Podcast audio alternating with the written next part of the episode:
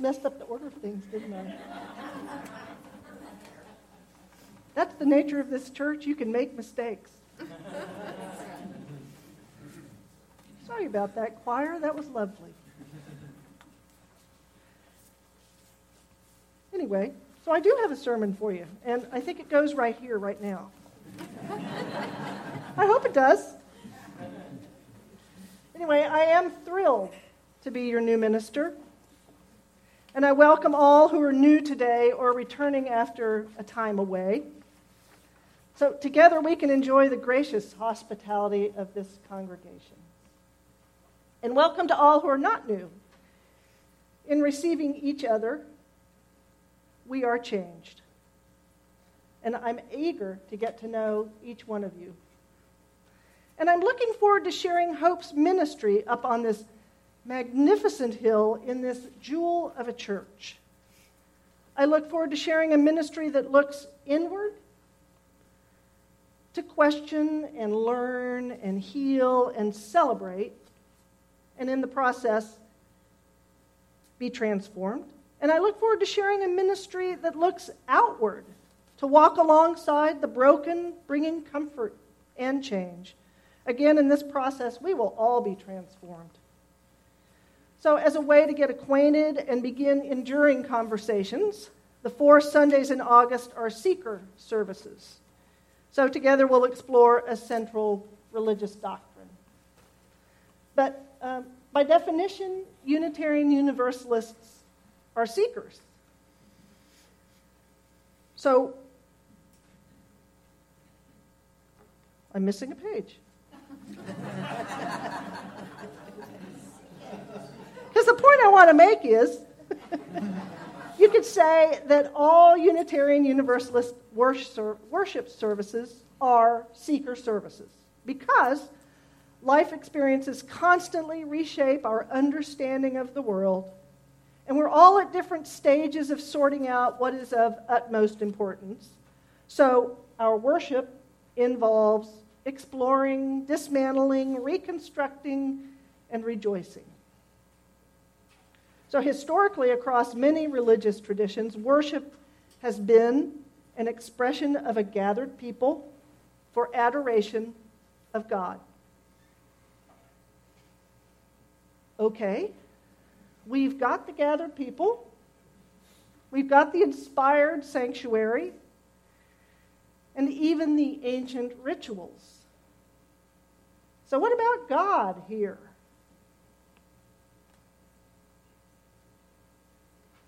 Notice if you're listening this morning and waiting to tack a theological label. Oh, the minister is a theist and believes in God. Wait, maybe she's agnostic. I don't hear any mention of goddess yet. I read somewhere she's Buddhist. Notice if you've already decided how to interact with me or with each other based on that judgment. Drawing conclusions happens fast, we all do it. So, wherever we go together in this service and in our shared ministry, one thing is at stake is our relationship to each other.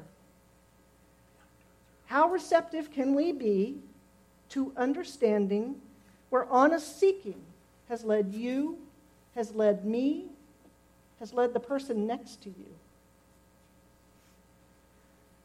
And I'm not trying to be cagey or dodge telling you my theological stance.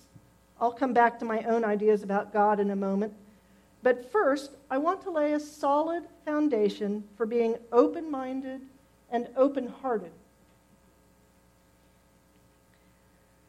living in Tulsa, where the first question out of the mouth of someone that you just met often is So, where do you go to church? Even in our progressive liberal circles, we want to know about each other's beliefs. So, I'm asking that you consider our relationship to each other as more important than any theological stance. We Unitarian Universalists did away with creeds, can we agree today to do away with a belief in God as a litmus test? To me, the wondrous gift of Unitarian Universalism is not just its radical embrace of humanism and agnosticism and atheism, or its equally radical embrace of various forms of theism. We encompass Christianity, Judaism, Islam, Hinduism, and earth based spiritualities. For me, the wondrous gift of Unitarian Universalism is the sacred regard we give to our connections. We explore and examine the links between all things across all time. One of our spiritual principles is respect for the interdependent web of all existence, of which we are all a part. But we don't stop there. Our social justice work arises out of honoring these connections. For example, very few of the homeless wander up this hill seeking help. But we are still painfully aware that our civic structure has unbearable gaps in housing, employment, mental health, and veteran services. That is why this month, as I jump the gun, to learn more about the face of homelessness in Tulsa, we invite the Iron Gate to speak to us. We work alongside of them to become an informed ally. We donate our offering to support the work on this fragile piece of the interdependent web of all existence. We know these efforts will not immediately solve homelessness in Tulsa.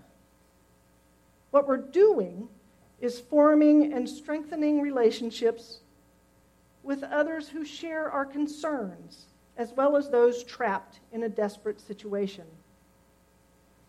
We aim to be part of the ongoing long term work to build a better world. Does this have anything to do with God? Yes. No. Maybe. It depends on who you ask here. Which brings me back to the question I asked earlier What about God here? Our Unitarian Universalist churches can be an important refuge for people seeking relief from an imposed, punitive, constricting God. Ideally, we are a safe place to pull out what may feel like a hardened, ancient, dark piece of your heart to see what it looks like first. From there, you can explore where it came from, whittle away at it, or simply chuck the whole thing.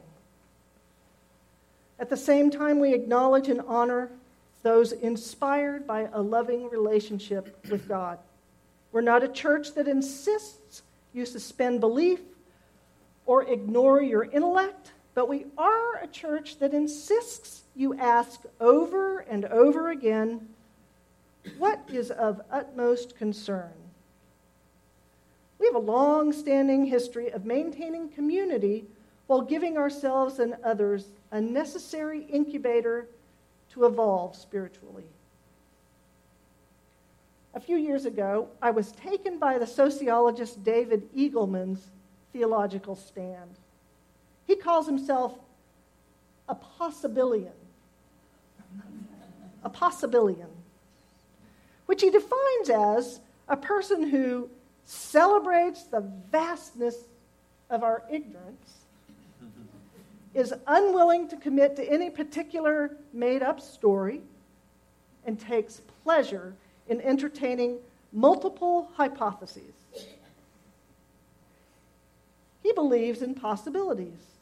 The description cuts through fundamentalism and unsupportable certainty about God.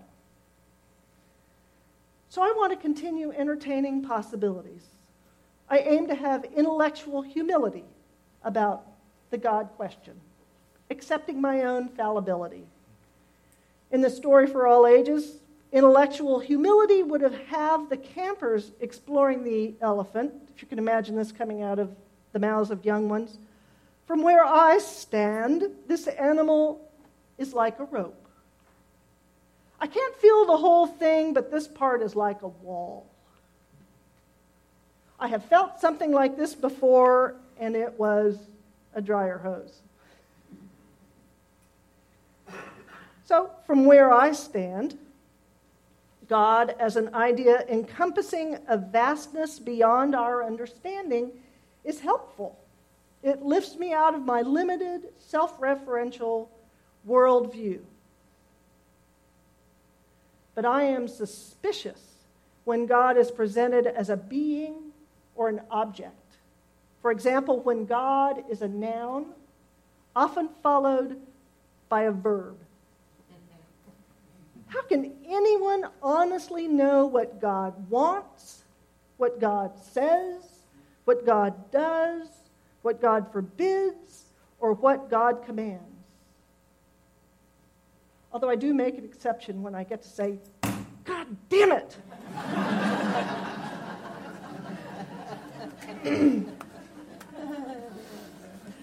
Mathematician and philosopher Alfred North Whitehead spawned an understanding of God in the last century as a verb, as the active, creative principle in the universe.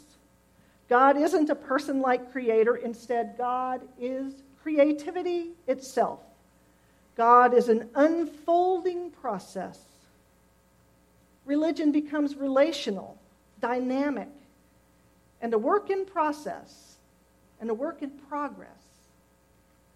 This understanding of God is informed by insights from the biological sciences since Darwin and to the dark matter and string theories of new physics.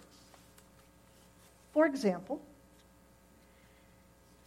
Instead of saying species just are, biologists now understand species are beings in flux and unfolding out of unpredictable creativity.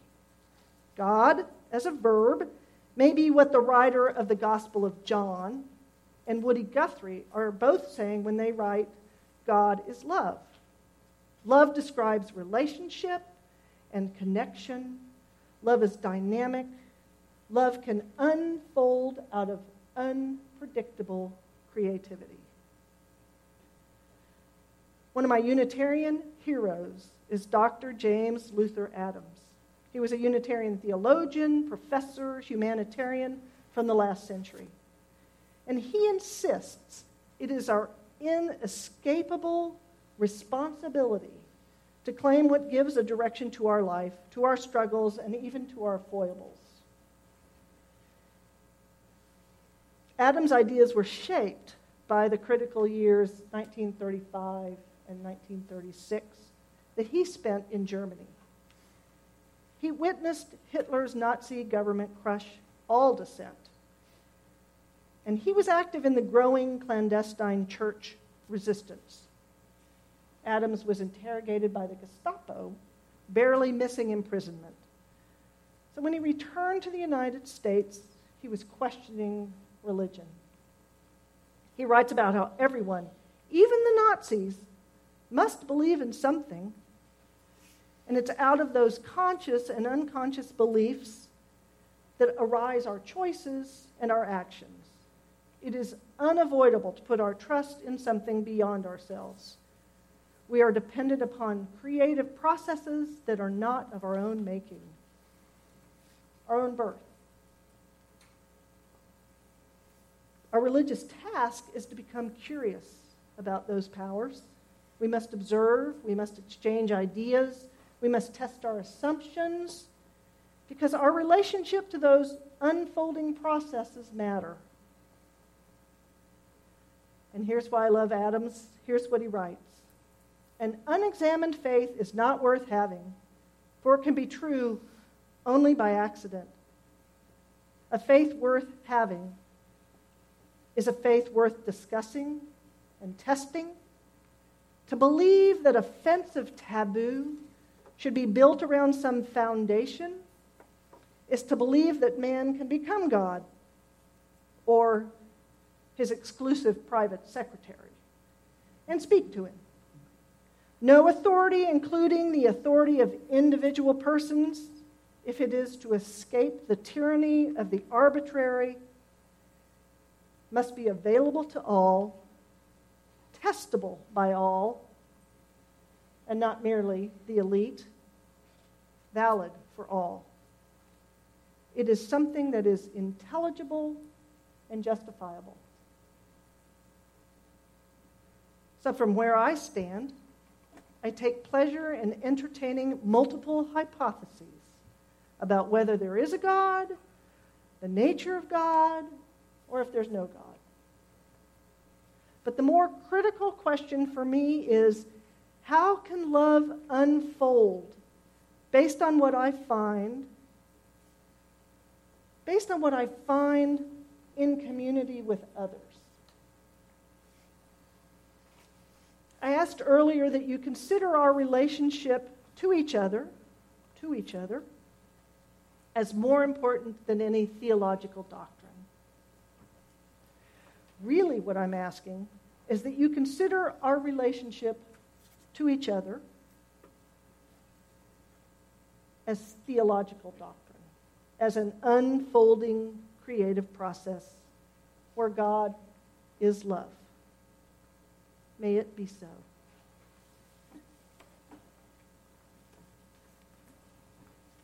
So now you know the drill already. This church gives away its plate. They're giving it away to a fabulous organization.